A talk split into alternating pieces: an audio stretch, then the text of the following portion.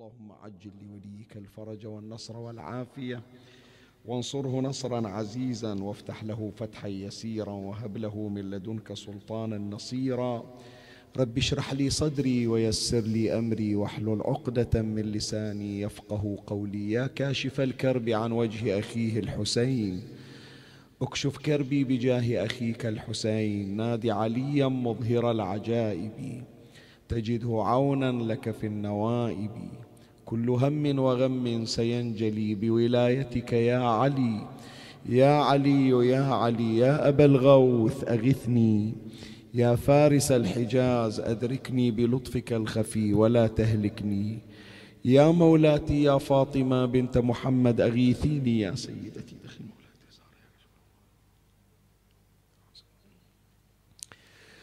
صلى الله عليك يا سيدي ويا مولاي يا رسول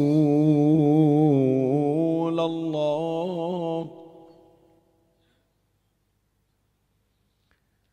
صلى الله عليك وعلى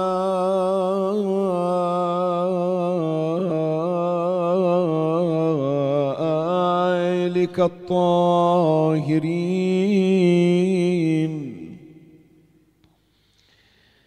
فاز من اعتصم بكم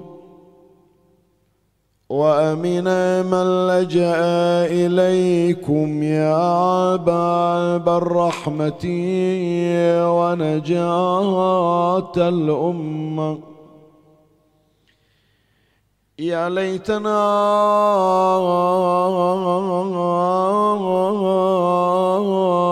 كنا معكم سادتي فنفوز فوزا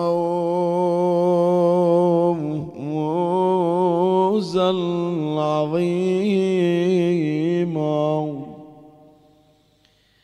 ليس الغريب ليس الغريب غريب الدار والوطن. إن الغريب غريب الغسل والكفن. يا غريب يا مظلوم. كربلاء حتى إذا لبس المخيط حتى إذا لبس المخيط وبالمحامل ضم أهله. حتى إذا لبس المخيط وفي المحامل ضم أهلا ضم أهلا أدلى بخطبته التي أدمت مآقي كل مقلم وتزلزلت أرض الحجاز لحادث لم تلق مثله والبيت ماج وذا قليل عند فقد الفرع أصلا. وعلى الضجيج من الحجيج فرنة في جنب عولا ما راعهم إلا الحسين إلى العراق يسوق رحل فأتى فأتى ينادي آخذا بزمام ناقته ابن خولة أخوه محمد بن الحنفية أمه خولة الحنفي خرج مهرولا خلف أخيه الحسين لما خرج من أرض مكة. فأتى ينادي آخذا بزمام ناقته ابن خولة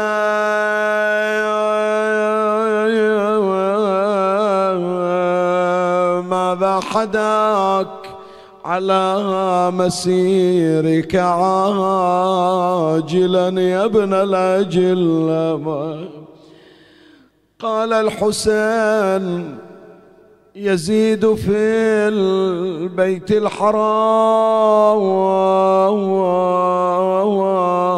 دم استحل. أرسل ثلاثين شيطانا إلى بيت الله متلبسين بالإحرام مخبئين السيوف تحت إحرامهم. وجاءهم الأمر اقتلوا حسينا ولو كان متعلقا بأستار الكعبه قال الحسين يزيد في البيت الحرام دميل استحل لو لم أعجل بالمسير لرأيت خاطبا ما أجل. ولي ولي حسنا عيدي وحجي. اتعين بأرض الطفول ورد ضحي بها الصناديد الذي حولي وقوف وهذا جسمه مقطعين وذاك مقطوع الجفوف وهذا ما يحتضي بساعة بين عرسه وذبحته وويلا لا تشوف شلون هرول مناسك عندي هناك في كربلاء. لا تشوف شلون هرويل من يناديني شباب. وابتدي بالتلبية والنوح ما بين الأطناب وين تروح أبو علي؟ النوب صوب المشرع أضع يدي على خاصرتي أصيح الآن انكسر ظهري. الناب صوب المشرعة ونظر قمر عدنان. وناب وسط المعركة أهل الولد وأحمل جثته. ليش تحمل جثته بروحك؟ ما عندك إخوان وشباب. اي قال كلما حملوا جانب سقط الجانب الآخر. لففته في بردة وحملته على صدري وأتيت به إلى جهة المخيم. إيه لا تشوف شلون هرويل من يناديني الشباب وابتدي بالتلبية والنوح من بين الأطناب أنا نوب صوب المشرعة. وانظر قمر عدنان. وناب وسط المعركة للولد واحمل جثته. البيت اللي هو مثل السهم بقلوب كل الموالين وادي حج غير وادي. والشهر غير الشهر وتنقضي كل هالمناسك. متى ينقرأ عاشر مو الليلة؟ أظل مرمي على الثرى.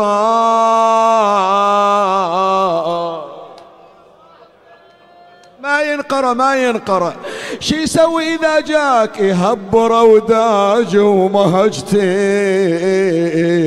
من العطش متفتتة خلصت أبو علي؟ خلصت خلاص بعد حزة وراسك وانت قال لا والله لا والله. ثوب المخرق حرامي. الحاج يطوف وحده. يوقع الحرام من على كتفه. يجي له واحد من ورا ما يعرفه يقول له حجي طاح حرامك هو يشيل حرامه ويرجعه. يقول إلا أنا على التراب وسلبوا ثيابي وتركوني عاري. آي ثوب المخرق حرامي ينسلف فوق الثرى. ألبس مخيط الدماء وابقى رمية بالعرى. يا علي يا علي يا علي. ويرتفع راسي على رمح وزينب تنظر. ويلي وراسي من فوق الرموح تلعب الريح بشيبته. تخيلها مولاتي زينب.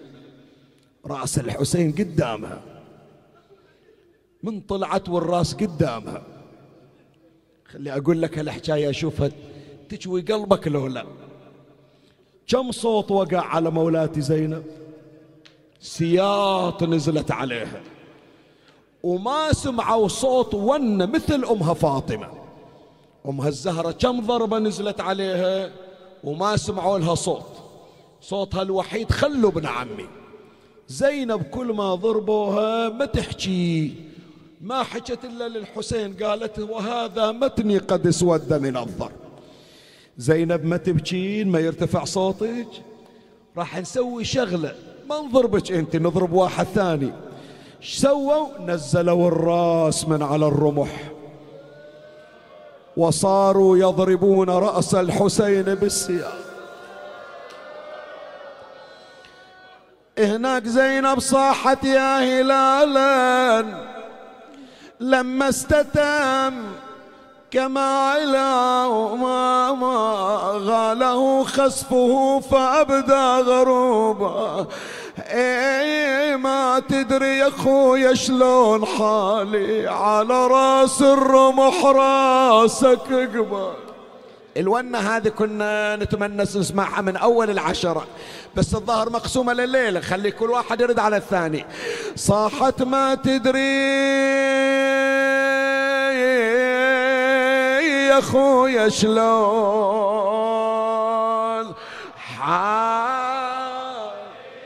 يا أبا عبد الله. شلون حالي؟ أنا على رأس الرمح راسك قبالي. على رأس الرمح راسك قبالي. فدوى لصوتك أروح زينب تقول تقبل تقبل تقبل يا ابو سكنة يا غالي يا غالي أختك بقت من غير. إيه أختك بقت من غير.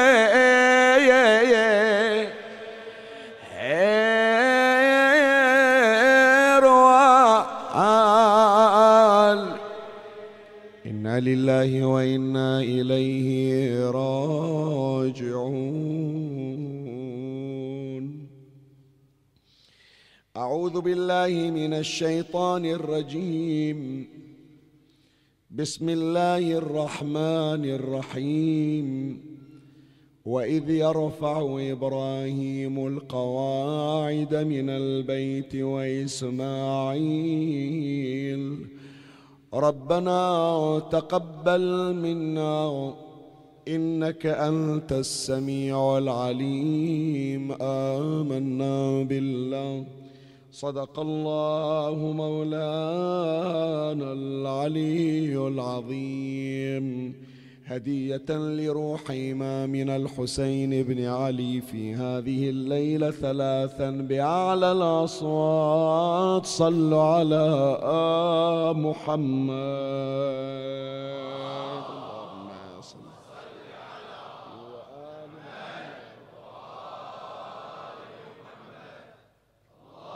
اللهم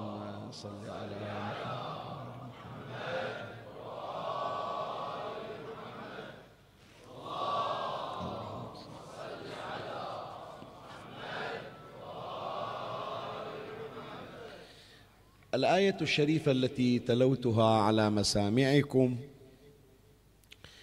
تشير إلى مشروع يطلق عليه بالمشروع الإبراهيمي.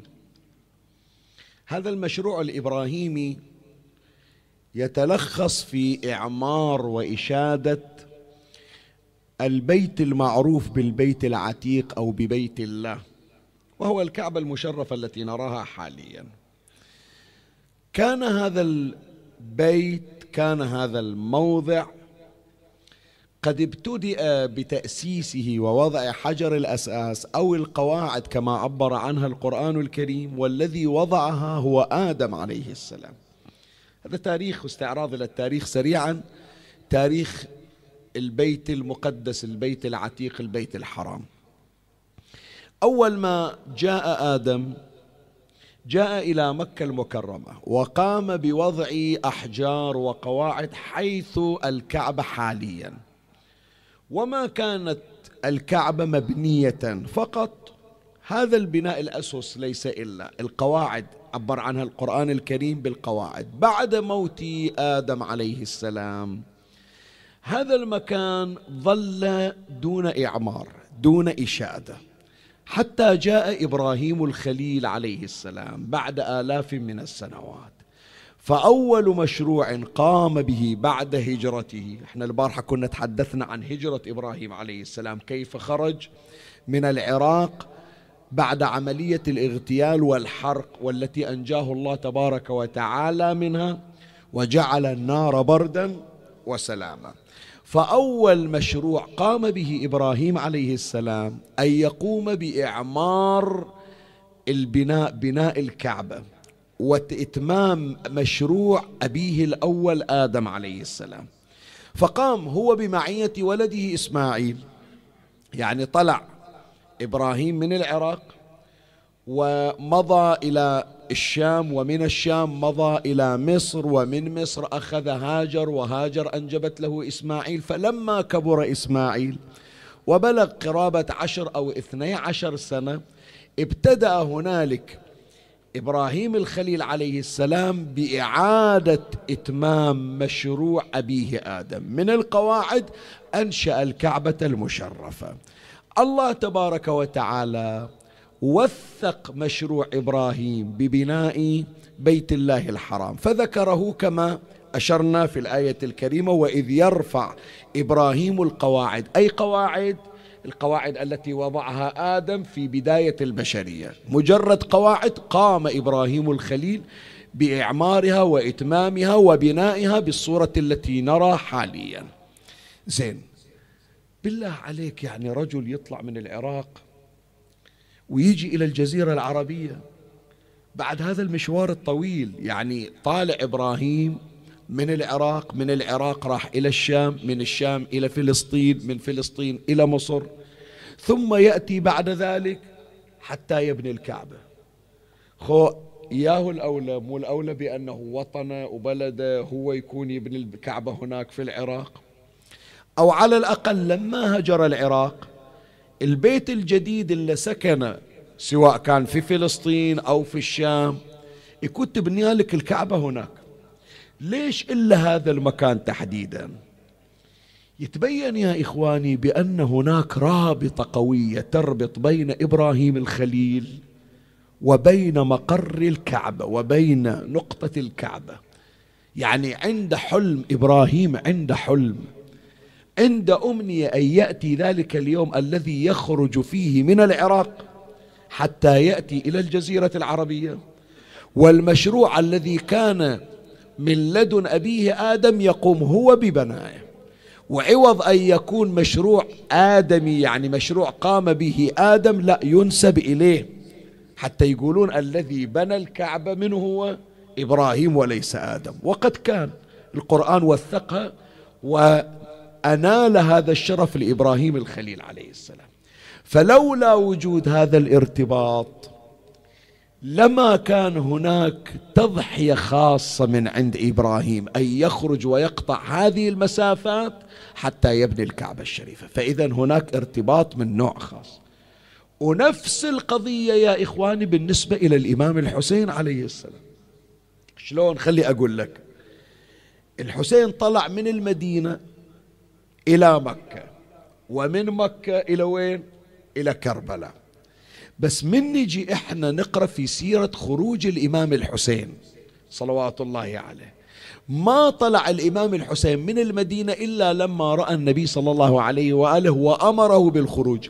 قال للنبي كلمة راح أقرأ جزء من عندها أريدك تكملها حتما أنت حافظنها وسامعينها. البارحه واليوم حتما سامعينها. يا حسين اخرج إلى أرضي وين إلى أرض مصرعك فقد شاء الله أن يراك قتيلا ويرى نساءك سبايا بأرض يقال لها شنو؟ مكة لو كربلاء كربلاء. فإذا المفروض الحسين حتى يمتثل للأمر يطلع من المدينة مباشرة وين يروح؟ إلى كربلاء. ليش يروح إلى مكة؟ النبي ما قال له روح حج أول وتالي روح مكة. ليش طلع راح مكة في البداية؟ لا ومروره بمكة مو مجرد اجتياز مو مرور عابر. تقول لي مثلا لا عنده عمرة خول عمرة تنتهي بيوم واحد. إمامنا الحسين عليه السلام خرج من المدينة 28 رجب 60 للهجرة. دخل أرض مكة ثلاثة شعبان 60 للهجرة. شوف أعطيك أرقام. يوم واحد الحسين يخلص المناسك. المفترض يوم أربعة شعبان خمسة شعبان طالع ورايح طريقة وين طريقة؟ إلى كربلاء. ليش يبقى؟ وهو يعلم يعلم بأنه لن يتم حجه. شو تقول يعلم أو لا يعلم؟ ما نتصور أن الحسين لا يعلم. فإذا يا حسين أنت أصلا ما راح يخلونك تحج. خلاص غير هي عمرة عمرة يوم واحد تنتهي. من قول ما يخالف تريد تاخذ راحتك بعد وتقرأ أدعية وتقوم بمستحبات أسبوع شهر وطلع. تمام لو لا وروح جايينك أمر من جدك النبي. اخرج إلى أرض مصرعك. ليش؟ يتبين يا إخواني الحسين عند ارتباط قوي ببيت الله.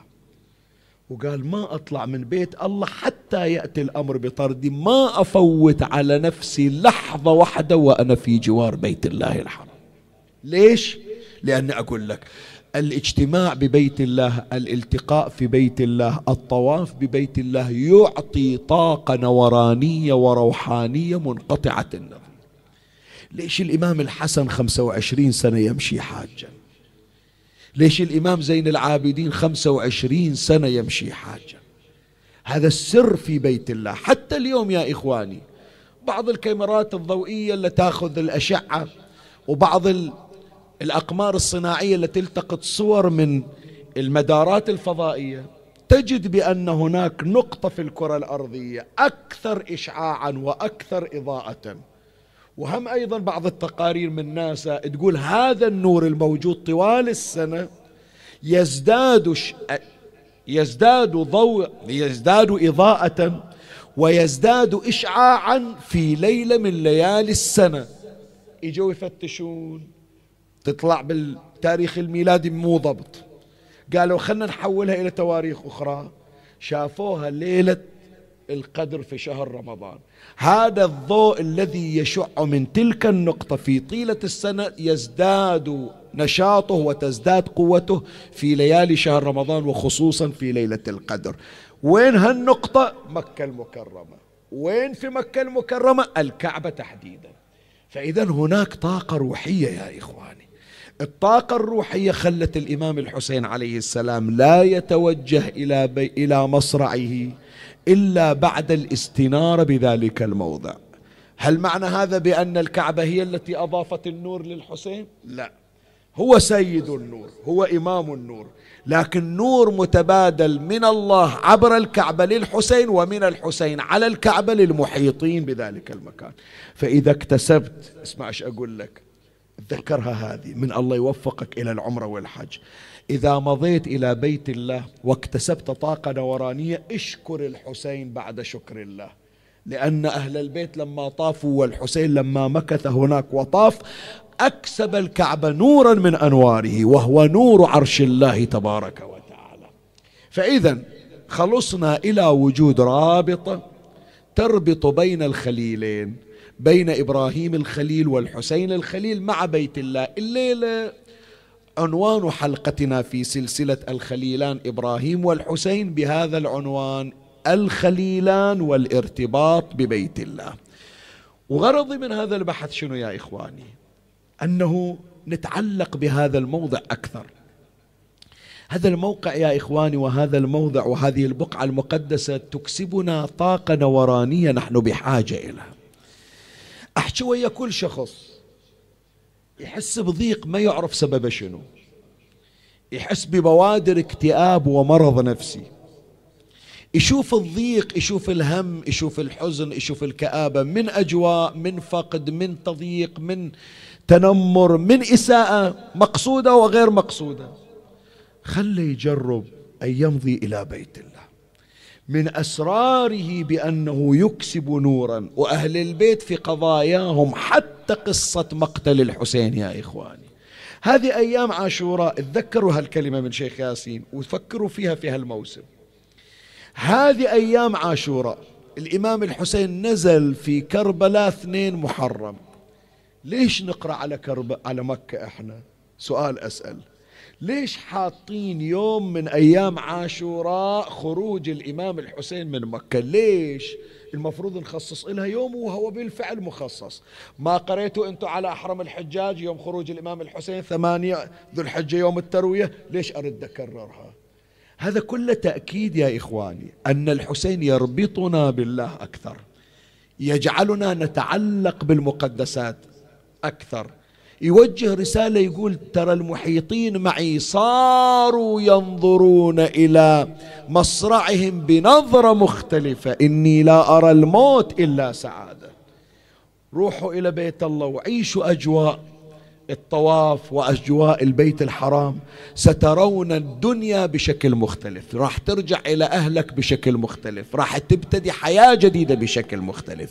فهذا ما أردت أن أؤكد عليه كغرض من أغراض بحثي. البحث هذه الليلة بعنوان الخليلان والارتباط ببيت الله وينقسم البحث إلى فصول ثلاثة سوف أمر عليها تباعا. ومن الله أستمد العون والتوفيق ومن مولاي أبي الفضل العباس المدد ومنكم ألتمس الدعاء. وثلاثا بأعلى الأصوات صلوا على محمد وآل محمد.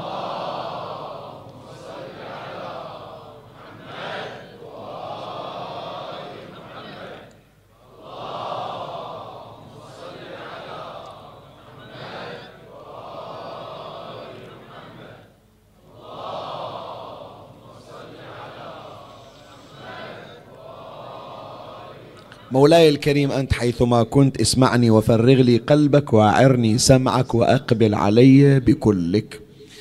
بحث هذه الليلة هو الحلقة الثالثة من سلسلة الخليلان إبراهيم والحسين عليهما السلام. وعنوان البحث الخليلان عليهما السلام والارتباط بالله. وأخبرتك مسبقا بأن البحث ينقسم إلى فصول ثلاثة. أما الفصل الأول فهو بعنوان البصمات الإبراهيمية في بيت الله.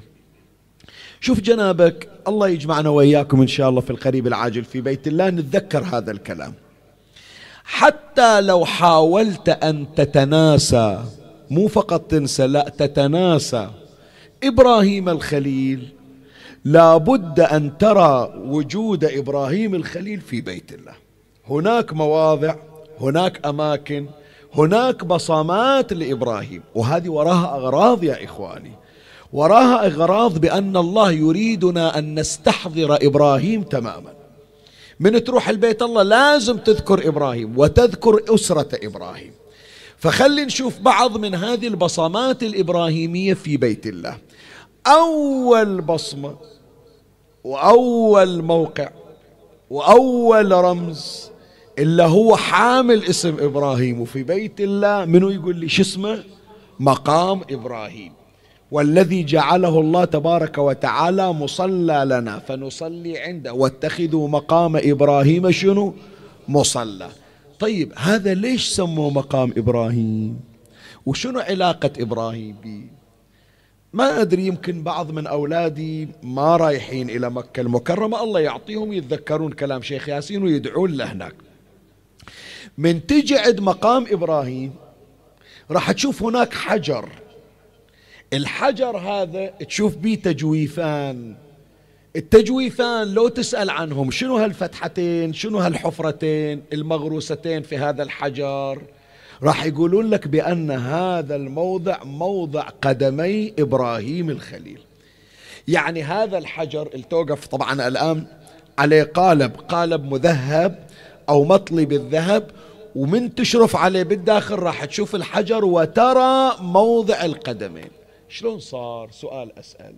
شلون صار موضع لأقدام إبراهيم على الحجر؟ وسبحان الله يعني هي إثارة ما أدري شلون إجت رزق من أهل البيت سلام الله عليهم ما كان ببالي ولا حتى بالتحضير. إحنا عندنا كرامة تنسب لأهل البيت عليهم السلام مع مجموعة الكرامات. راح أجيب اسم وأختبر ذكائكم وأنتم أهل الذكاء والمعرفة. منو سامع عن اسم امرأة اسمها حبابة الوالبية؟ سمعتوا عن هالاسم من هالجهة شباب سمعتوا عنها؟ ما سمعتوا. منا خلنا نشوف. الآباء مر عليكم؟ حبابة الوالبية الاسم مر عليكم؟ مو شطيطة لا شطيطة غير شيء حبابة الوالبية كانت في زمن أمير المؤمنين سلام الله عليه يعني. وكانت إجت إلى أمير المؤمنين سلام الله عليه وهي موالية ومتمسكة بعقيدتها فتقول له يا أمير المؤمنين اخاف يجي زمن واحد يدعي الإمامة وأنا جاي أبحث عن ديني وعقيدتي اعطني علامة اعطني علامة هم أفتخر بيها وهم تفيدني أنه إذا إجى إمام بعدك أتأكد أنه هو الإمام مو منتحي للإمامة. أمير المؤمنين قال لها حبابة شوفي بالقاع أكو حصى لو لا. شالت حصى قالت هذا حصى نظفت أعطت الأمير المؤمنين. أمير المؤمنين صلوات الله عليه وضع خاتمه على حصى حباب الوالبيه بمجرد أن وضع أمير المؤمنين عليه السلام خاتمه على الحصى الحصى صار مثل الشمع في يد علي بن أبي طالب. سلام الله عليه. اللهم صل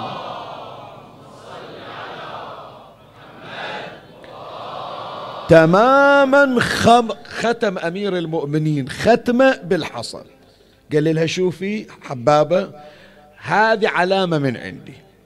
أي واحد يجي يدعي الإمامة طلع الحصى واعطيها إياه إذا سوى مثل اللي سويت أنا يعني غاص الخاتم وصار مثل الشمع بإيده يعني هو الإمام من بعدي. وفعلا حباب الوالبية الله تبارك وتعالى مد في عمرها ببركة دعاء أمير المؤمنين سلام الله عليه. إجت بعد شهادة أمير المؤمنين للإمام الحسن. حط الإمام الحسن ختمة في حصى حباب الوالبية صف ختم أبوه علي. إجت في زمن الإمام الحسين عليه السلام حط ختمة. تدري عاشت إلى زمن منه إلى زمن الإمام علي بن موسى الرضا عليه السلام. يعني 160 سنة. وإجت في زمن الإمام زين العابدين عليه السلام كبرت صارت مسنة. الإمام قال لها أريدك تبقين لأنه أنت شاهد شاهد على كراماتنا. دعا الإمام زين العابدين لها فأرجعها الله شابة. وصارت تجي إلى كل إمام وكل إمام يختم بختمة الروايات عندنا في أكثر من كتاب يذكر كرامة حباب الوالبية في زمن الإمام الرضا فارقت الحياة. بزمن الإمام الهادي إجت بنتها لحباب الوالبية. يجون يسلمون على الأئمة. فيسائلونهم يقولوا لهم وين حصى أمكم ضيعتونا لو عندكم. يطلعون الحصى هذه. هذه أمنا محبة أهل البيت والأخدم إيش أريد أقول أنا؟ إحنا نحكي على إبراهيم الخليل. إيش جاي بهذا الكلام؟ أنا أقول لك اليوم لو نقرأ هالقصة يقول لك إيش هالخرافات؟ حجر ويستوي لك شمع. مع العلم القرآن يشير إلى إبرا... إلى عيسى بن مريم. وأخلق من الطين كهيئة الطير. ما يستكثرونها على علي. طيب إذا أنتم قلتوا هذه خرافة. أقول لكم روحوا إلى مكة. وإذا ما أنتم راضين بختم على حصى شوفوا حفرتين لقدمين على حجر. لإبراهيم الخليل. فسر إبراهيم الخليل صار عند أولاده محمد وآل محمد صلوات الله عليهم أجمعين.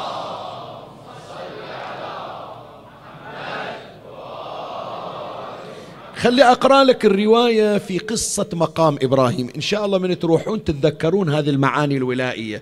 يرويها العلامة المجلسي في بحار الأنوار الجزء 96 صفحة 232 عن الإمام الصادق عليه السلام. قال لما أوحى الله إلى إبراهيم. أولادي حطوا بالكم شوية أحتاج تتركزون في العبارة. حتى إذا رحتون إن شاء الله رحتوا عمر أنتم شباب أولادنا رحتون عليكم بالعافية. تتذكرون يعني مقام إبراهيم؟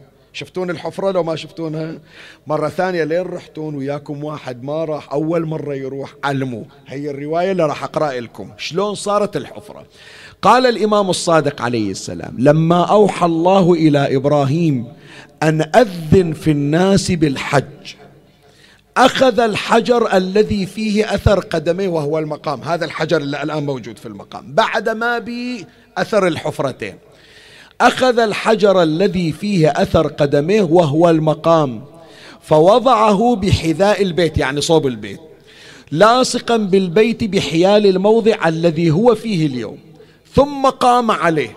الآن صعد إبراهيم على الحجر الحجر ما تغير ما بأثر أقدام. شلون صار؟ الآن يقول الإمام الصادق. ثم قام عليه فنادى بأعلى صوته بما أمره الله عز وجل به. نادى راح أقرأ لك النداء إن شاء الله في رواية ثانية الآن وراها مباشرة. بس حط بالك من نادى في الناس أنهم يجون يحجون؟ قال فلما تكلم بالكلام لم يحتمله الحجر فغرقت رجلاه فيه. بس قال يا ناس تعالوا حجوا الحجر قام يرجف. ولان من كلام إبراهيم. فغاصت قدم إبراهيم في وين؟ في الحجر. شوف تعبير الإمام الصادق. قال فلما تكلم بالكلام لم يحتمله الحجر فغرقت رجلاه فيه فقلع إبراهيم عليه السلام رجليه من الحجر قلعا. تعرفون هذا الدرس يا إخواني إيش نستفيد من عنده؟ ركز في العبارة. أنا يهمني هذه الأشياء المعاني كن نحفظها الليلة. من تجي جنابك عند مقام إبراهيم وتشوف أثر قدمي إبراهيم الخليل. الحجر يريد يعطيك رسالة العبادات إلها حرمة العبادات الحجر يخشع من عندها. بالله عليك إبراهيم قال كلمة واحدة أيها الناس حجوا لبيت الله. قام الحجر يرجف من صوت إبراهيم. شلون أنا بالطواف وأضحك وما مهتم؟ شلون أنا أوقف بالصلاة وما مهتم؟ شلون أنا آخذ العبادات سخرية ومهزلة؟ إذا الحجر ما قدر يسمع الحجر ما مطلوب من عنده يحج بس أول ما سمع النداء لأن لأقدام إبراهيم عليه السلام. شنو كان نداء إبراهيم؟ نداء, نداء إبراهيم عليه السلام قال أجيبوا نداء حجوا لبيت الله تبارك وتعالى. من قال هالكلمة؟ لأن الحجر له. فهذه بصمة لإبراهيم. حتى الله يبقي اسمه. وين ما واحد يروح إلى البيت الحرام ما يقدر ينسى إبراهيم. هناك أثر له. زين. سؤال ثاني. بصمة أخرى لإبراهيم. موجودة في المسجد الحرام. منو يقول لي وين؟ عافية على أولادنا. الله يخليهم. هذا الحجر حجر إسماعيل. أولا ليش سموه حجر؟ وشنو علاقة إبراهيم في هذا المكان؟ هذا المكان طبعا تعرفون حجر إسماعيل أولادي يعرفونه. من تجون في الطواف لازم تمرون عليه صاير على شكل قوس. إيش موجود داخل القوس؟ لما تشرف ما تشوف شيء. لكن الروايات تقول بأن أسرة إبراهيم في هذا المكان. إسماعيل ولد إبراهيم نبي الله إسماعيل مدفون في هذا المكان.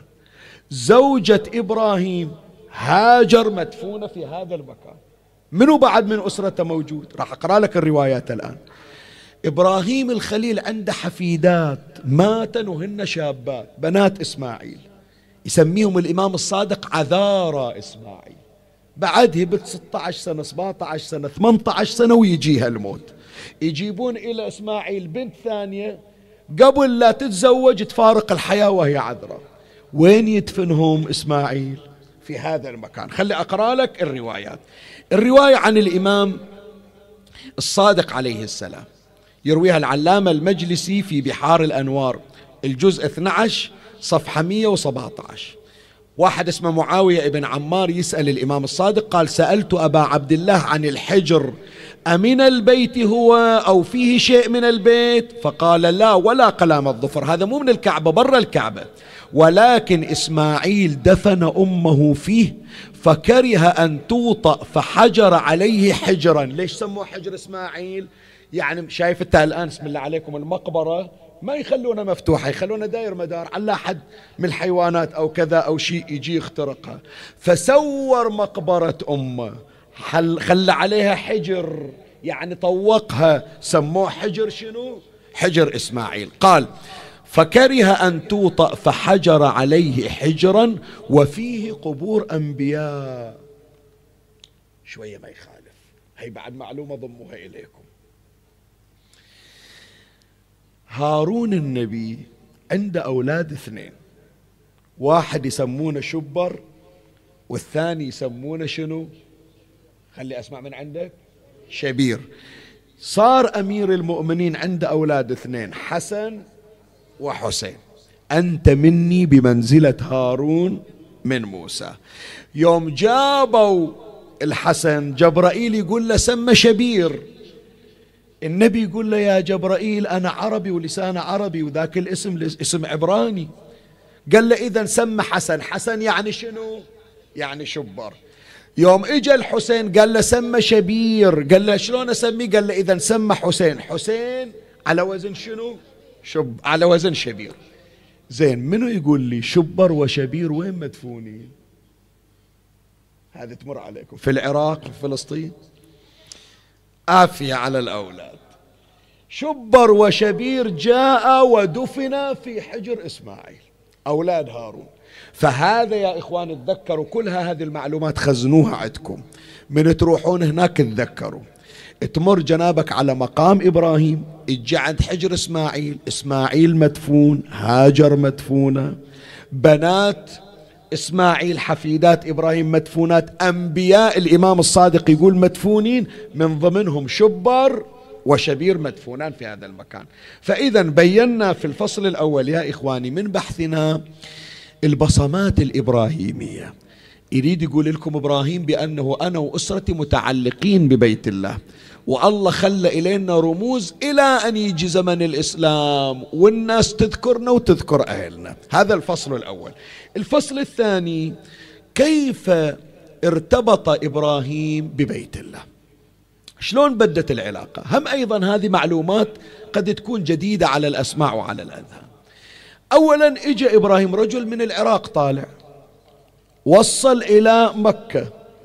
أول مرة يجي إلى مكة. ما جايينها من قبل. أمره الله تبارك وتعالى إبراهيم ابني بيتي. زين أبنيها أي صوب؟ في أي مكان؟ أي مكان أخططه وأبني وأقول هذه كعبة؟ لا الله يريدني أبني البيت مكان إلا أسسه أبوي آدم. وين من زمن آدم إلى الآن كم ألف سنة والمكان برية؟ شلون أعرف المكان؟ كيف اهتدى إبراهيم عليه السلام إلى موضع الكعبة الحالية إلا كانت اندثرت من زمن آدم؟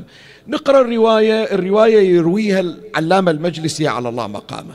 قال إن الله لما أمره ببناء البيت أول ما أمر الله إبراهيم بأن يبني البيت لم يدري أين يبني. فبعث الله ريحا خجوجا. خجوجا يعني شنو؟ يعني ناعمة هادئة. فكنست له ما حول الكعبة. موضع الكعبة الريح إجت نظفته وطلعت قواعد اللي ركزها منه آدم عليه السلام.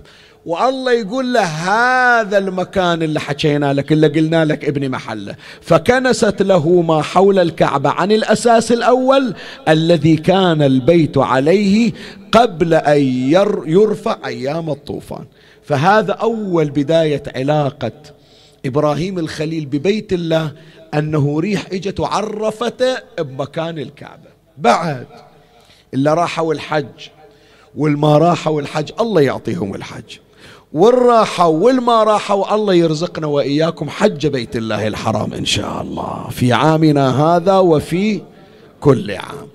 الراحة والحاج يتذكرون أكو هناك أماكن حتما أولادنا يعرفونها.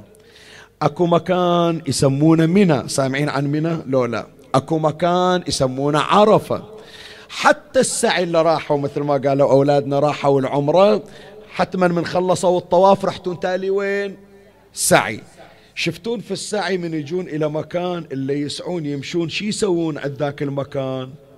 هرولة. هرولة تعرفون يعني شنو؟ مثل الركضة. ليش يركضون؟ شنو السبب؟ شنو؟ لا سيدة هاجر ما ركضت. إلا ركض إبراهيم. ليش ركض؟ هذه الآن تحفظونها. لأن بيها درس هم أيضا تربوي نحتاجه. ليش نهرول يا جماعة؟ إحنا خو نمشي. طبعا الهرولة مو واجبة مستحبة السعي واجب لكن أنت مخير. تهرول في هذا الموضع أو لا تهرول؟ إن هرولت كسبت الثواب والأجر والاستحباب. ما هرولت ابدا. سعيك صحيح. شنو سبب الهرولة؟ خلي أقرأ لك الرواية الرواية عن الإمام الصادق عليه السلام. في بحار الأنوار الجزء 12 صفحة 108 قال صار السعي بين الصفا والمروة لأن إبراهيم عليه السلام عرض له إبليس. من إجا نزل هو ويا جبرائيل جبرائيل يعرف المناسك نزل من الصفا ورايح للمروة. وإذا إبليس واقف قدامه وين واقف إبليس؟ مكان الهرولة اللي تشوفونه. شايفين هناك يحطون خط أخضر. شايفينه؟ من هناك يبدون يهرولون. من شاف إبليس قدامه شوف إيش قال له جبرائيل. فأمره جبرائيل فشد عليه. قال له إبراهيم هذا يريد يغويك ويريد يغوي أبنائك. فأنت اسرع إلى حتى الله يسحقه حتى الله يدمره. فشد عليه فهرب منه. فجرت به السنة. فإذا الهرولة ليش يا جماعة؟ لأن إبراهيم هرول يريد القضاء على إبليس. إذا الله عطانا وياكم السعي وإجينا عند مكان الهرولة يمكن واحد يقول أنا تعبان شي يخليني أهرول؟ الدرس العرفاني والتربوي أن الواحد يتذكر الشيطان شلون أغراه. ويعطي لله عهدا يا رب سوف أنتقم من الشيطان ولن يؤثر علي بعد هذه الساعة. سأهرول للقضاء على الغرائز الشيطانية كما هرول أبونا إبراهيم في الحج الإبراهيمي. فأنت تنويها بأن تتخلص من ذنوبك ومن سيطرة الشيطان عليك. هذا واحد من علاقة إبراهيم ببيت الله الهرولة له. منى أو منى هي اسمها منى. ليش سموها منى؟ طبعا إحنا نقولها منى بس هي بالأساس شنو؟ منى ليش سموها منى الرواية تأتي عن الإمام الصادق عليه السلام. في بحار الأنوار الجزء 12 صفحة 108 قال إن جبرائيل عليه السلام أتى إبراهيم. خلص الحج. إجال, إجال جبرائيل علمه. شلون يطوف شلون يسعي شلون يروح عرفة شلون كذا. إجا إلى منى خلصت أيام التشريق. راح يطلع. شوف ليش سموها منى قال إن جبرائيل أتى إبراهيم عليه السلام. فقال تمنى يا إبراهيم. شنو اللي بخاطرك؟ أي شيء تتمناه بركات هذه البقعة راح تحصل الأمنيات. فلهذا سموها شنو؟ خلي أسمع من عندك. منى لو منى؟ منى. ليش منى؟ منى جمع أمنية. فإذا رزقك الله حج بيت الله الحرام وأقمت ليلة العاشر أو في ليلة يوم العاشر ليلة الحادي عشر وليلة الثاني عشر فاعلم بأن بركة حضورك في ذلك المشعر كل ما تتمناه من الله عز وجل يعطيك الله إياه. هذه كلها يا إخواني تدل على ارتباط إبراهيم ببيت الله. الفصل الثالث والأخير حتى نختم. خلاص المقدار كافي. الفصل الثالث ما علاقة الخليلين ببيت الله؟ إبراهيم مرتبط ببيت الله وحسين مرتبط ببيت الله. لكن وين ارتباط إبراهيم؟ وين ارتباط الحسين عليه السلام؟ أنا أقول لك شنو؟ إبراهيم الخليل لما ارتبط في بيت الله كان له معلم. معلمه منه منه يقول لي؟ إبراهيم منه اللي علم الحج جبرائيل. جبرائيل هو الذي علمه كيف يطوف وكيف يسعى وكيف يهرول وكيف يعرف وكيف يرمي الجمار وكيف يقدم الهدي. فجبرائيل إلى إبراهيم شنو؟ خلي أسمع من عندك. شنو وظيفته؟ معلم. زين. جبرائيل معلم للحسين؟ شو تقولون؟ إن كان جبرائيل معلما لإبراهيم فإن جبرائيل خادما للحسين. تدري إجا جبرائيل للحسين عند بيت الله الحرام طلعة هذه قليل تذكر مع العلم الرواية موجودة.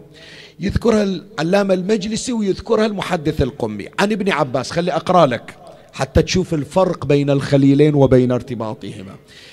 يقول العلامة المجلسي في بحار الأنوار الجزء 44 صفحة 185 قال رأيت الحسين ابن عباس يقول رأيت الحسين عليه السلام قبل أن يتوجه إلى العراق على باب الكعبة وكف جبرائيل في كفه. جاي جبرائيل واقف يم الحسين وحاط إيده بإيد الحسين. وكف جبرائيل في كفه وجبرائيل ينادي هلموا إلى بيعة الله عز وجل. يوم نادى الحسين عليه السلام ألا ومن كان باذلا؟ كان جبرائيل يقول له أبو علي لا ترفع صوتك وتكلف على نفسك. أنا اللي أنادي أنا خادم إلكم. سبحان الله هذا هم رزق مهدوي ما محسوب. جبرائيل إجا ويا الحسين. وراح نشوف جبرائيل واقف وقفة ثانية ويا من؟ منو يقول لي؟ إذا خرج إمامنا صاحب الزمان عجل الله فرجه الشريف. جبرائيل يقف وينادي هلموا لبيعة بيعة الله لبيعة الله. مثل ما قالها للحسين عليه السلام. فإذا أول معنى ينبغي أن نستلهمه. إذا كان جبرائيل معلم لإبراهيم فإن جبرائيل للحسين شنو؟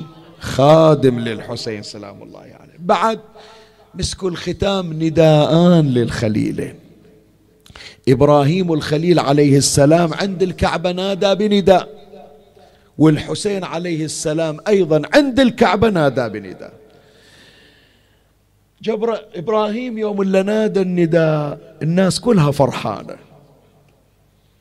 تعرف أنت في الروايات أنه يوم اللي طلب إبراهيم الخليل من المسلمين من المؤمنين أن يحجوا لبيت الله. أجابه حتى من كان في الأصلاب. بعض الروايات تقول أكو ناس جاوبوا مرة سمعوا أولادي. ناس قالوا مرة واحدة لبيك اللهم لبيك في الأرحام في الأصلاب. ناس كرروها ثنتين ناس كرروها أربع وعشر. فعلى حسب تكرار عبارة لبيك اللهم لبيك إيش الله كتب لهم. حجات على عدد التلبيات. فاللي لبى مرة واحدة بحياته حجة واحدة واللي لبى مرتين بحياته وهكذا. فاللي رازق إن الله أكثر من حجة حتى يعرف أنه لما كان في عالم الأصلاب لبى لإبراهيم لما نادى أجيبوا وهلموا إلى حج بيت الله لبوه أكثر من مرة فالله أعطاهم على كثر التلبيات. فالحجاج يفرحون أتذكر إلى الآن يعني ما أنساه ويمكن إخواني يذكرون.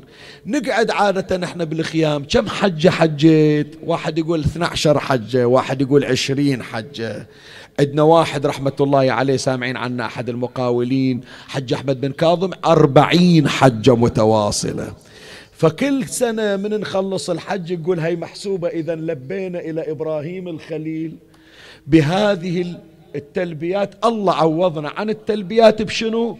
بحجات بعياتنا. فنداء الخليل الأول نداء مفرح. لكن الخليل الثاني كان عنده نداء عند الكعبة. ما يفرح لا والله يقطع القلب. خط الموت على ولد آدم. مخط القلادة على جيد الفتاة. وما أولهني إلى أسلافي. اشتياق يعقوب إلى يوسف وخير لي مصرع أنا لاقي. هالمصرع أبو علي جاي تقرأ لنا مقتل في بيت الله. الناس تجي تعال تدرس فقه تدرس تفسير تدرس رواية. إيش عندك أبو علي؟ أنت شنو من مصرع؟ قال وخير لي مصرع أنا لاقي كأني بأوصالي. تقطعها عسلان الفلوات. وين وين أبو علي؟ وين؟ قال بين النواويس. زين النواويس وين؟ كربلاء وين؟ هي هذه ترى مصرع في حد ذاته. خاف أقول الخطباء أساتذتي وأخواني وزملائي يمرون عليها سريعا هي تحتاج للتوقف حتى تعرف مصاب الحسين. أنا أقول لك النواويس قبر الحر. الرياحي. هي المنطقة ستة كيلو عن ضريح الحسين يسمونها النواويس قديما. كربلاء وين؟ مركز كربلاء جسد الحسين قبر الحسين. هذه مركز كربلاء. الحسين يقول أوصالي من قبري إلى قبر الحر. شو وداها أبو علي هناك؟ ستة كيلو شو وداها؟ يا الله جل حلم الله. شي يوديها إلى ستة كيلو إيش بعثرها قال أقول لكم إيش بعثرها أربعين حافر. صاعد على صدري. زين الحافر يا أبا عبد الله يكسر ويرض ما يمزق لحم. يمكن هذه السنة أول مرة أقراها. شلون تمزق لحم الحسين من الحوافر؟ عمي حافر الخيل يحطون له حدوة من حديد. صحيح يولا شايف لولا؟ الحدوة عادة مساميرها وين؟ داخل بحيث تركز بالحافر. ففوق الحدوة ماكو مسامير. الحدوات اللي خلوها في حوافر الخيل إلها مسامير داخل وبرا. فيوم صعدت على جسد المولى صارت المسامير تغرس في لحم حسين. ولا ترفع الخيل أقدامها من جسد الحسين حتى تفصل لحمه عن عظمه.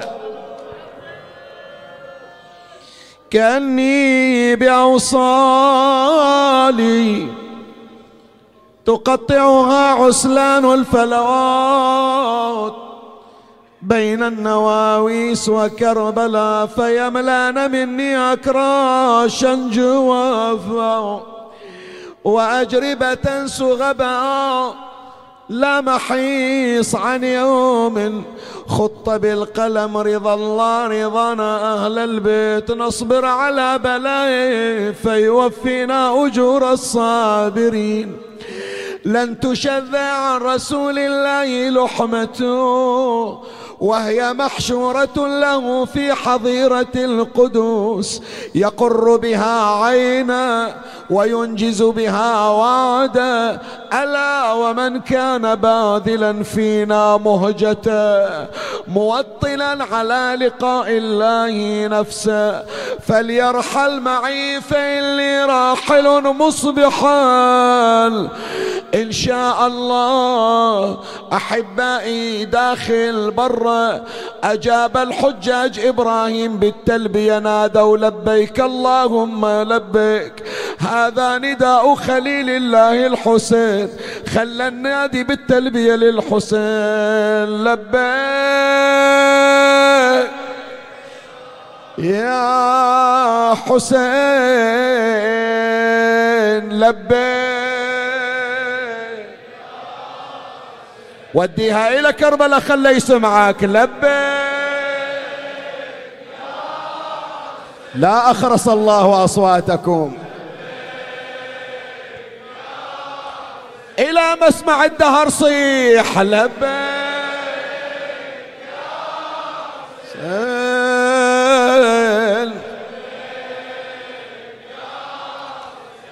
تزلزلت الأفلاك ضج الحجاج نادى الجميع حسين حسين يا حسين حج ما هو في الحج آج حج يوم عاشور. صدري الكعبة والحجار نحري المنحوم وحجر النبي إسماعيل الصدر ابني المكسور وأما مبيتي في طفوف الغاضرين عندي ضحايا. وين الضحايا أبو علي؟ عندي ضحايا ما أحد ضحى مثلهم. عندي ضحايا بكربلاء شبان كلهم. الأرض تبكي والسما ترجف لجل هل تعاينهم ضحايا الغاب كم واحد كم واحد أبو علي؟ ابى اوقف على سبعين جثة ابى اوقف على سبعين جثة قطعوه. وقطرة مية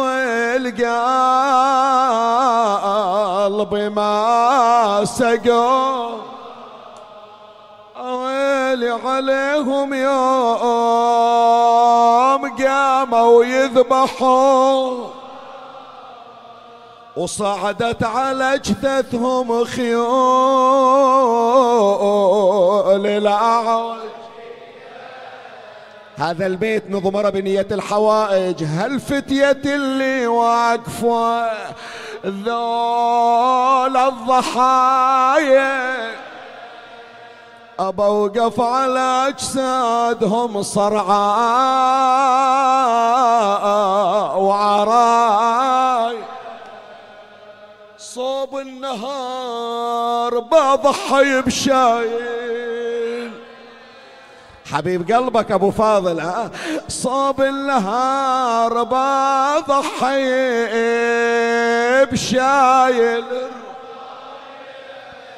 شلون حاله؟ مفضوخ راسه والسهام في محجر العين.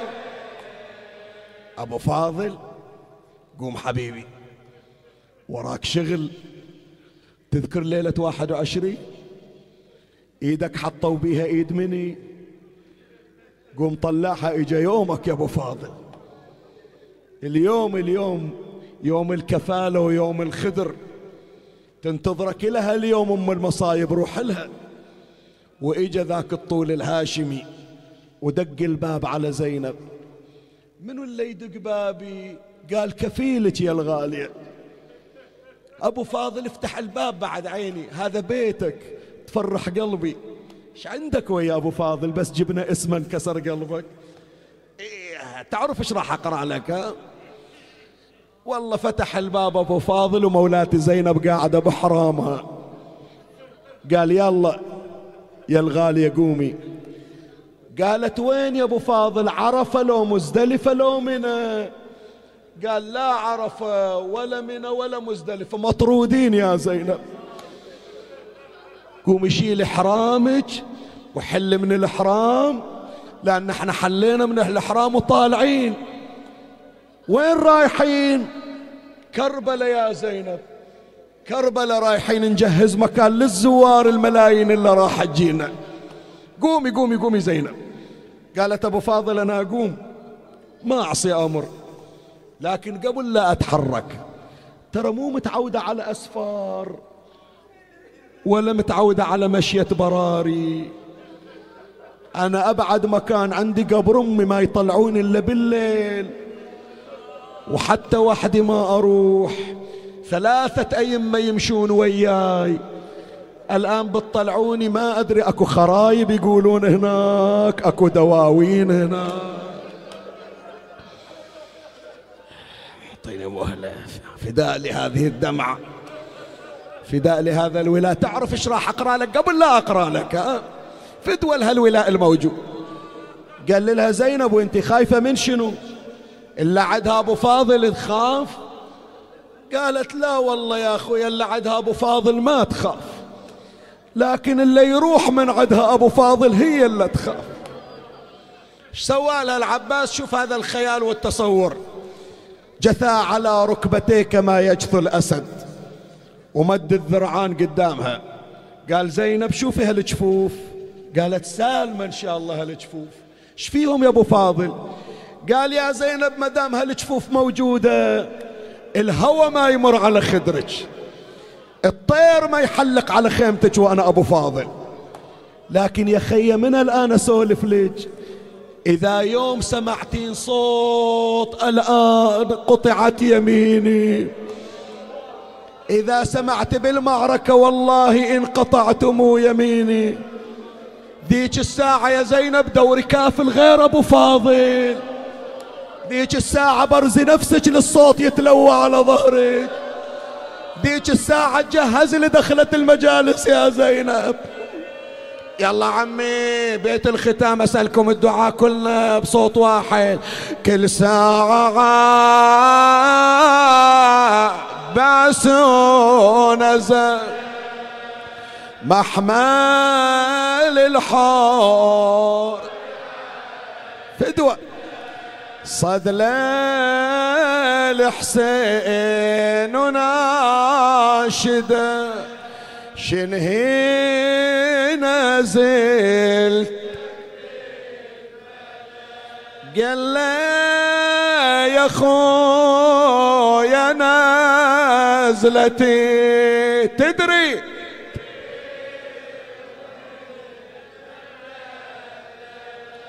ما تعرف الذل والهضم ربيات على العزو العلا شوف بكيك من ساعة على هالبيت هذا. ليتك يا عباس متى يوم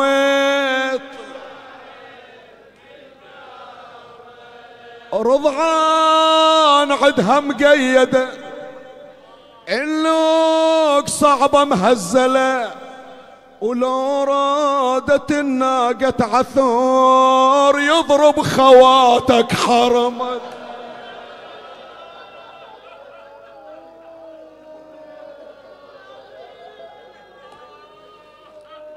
حسافة عليك يا أبو فاضل والله. اللي عدها مثل أبو فاضل ما يعتبون عليه. لكن الزمن يا أبو فاضل خلى زينب واقفة وتعتب عليك.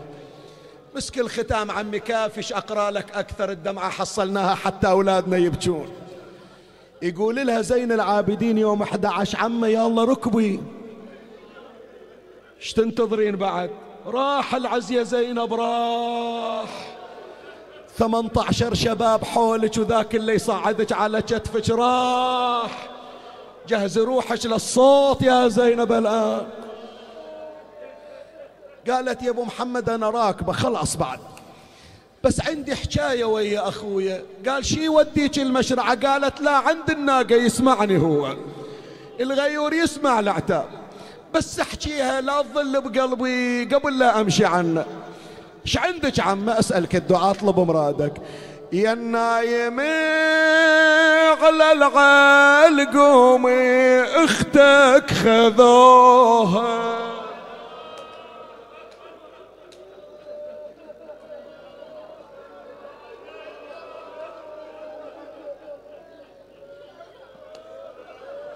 أقرأها هذه لي حاجة عندي خاصة أقرأها للا طلبوا مراد لا تسكتني ما راح أسكت إلا أقرأها. يا النايم على العال قومي أختك خذوها. ترضى على أختك تنضرب وانت أخوها. اعطني مهلة ابوس إيدك تقبل على أم الخدر تالي سبوها يا سادة بالرخصة كل ما تنادي يا علي سبا وأبو.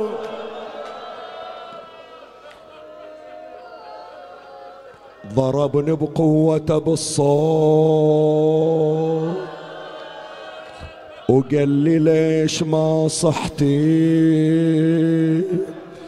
أكابر على الألم قوة وحط إيدي على خاصرتي. رقية تقول يا الملعون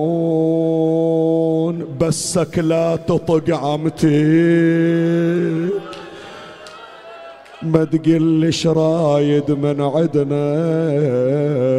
نسوان وكافل ما عدنا. إلى فوق الحريم ولا موجودين يسمعون. خاف واحدة عندها أخو. قال لها خي لا تنسيني بالماتم أطلب من عندك لا تنسيني من الدعاء. إلا يوم اللي يعيلون عليها قالت والله لو أخويا يدري عنك ما يخليك ترفع صوتك علي. رفعوا صوتهم على زينب يوم راح أخوها. يا خويا الاخو والله شحلاته ينامن على صوت خواته يلي مدللني بحياته قبلت على زينب بالشمات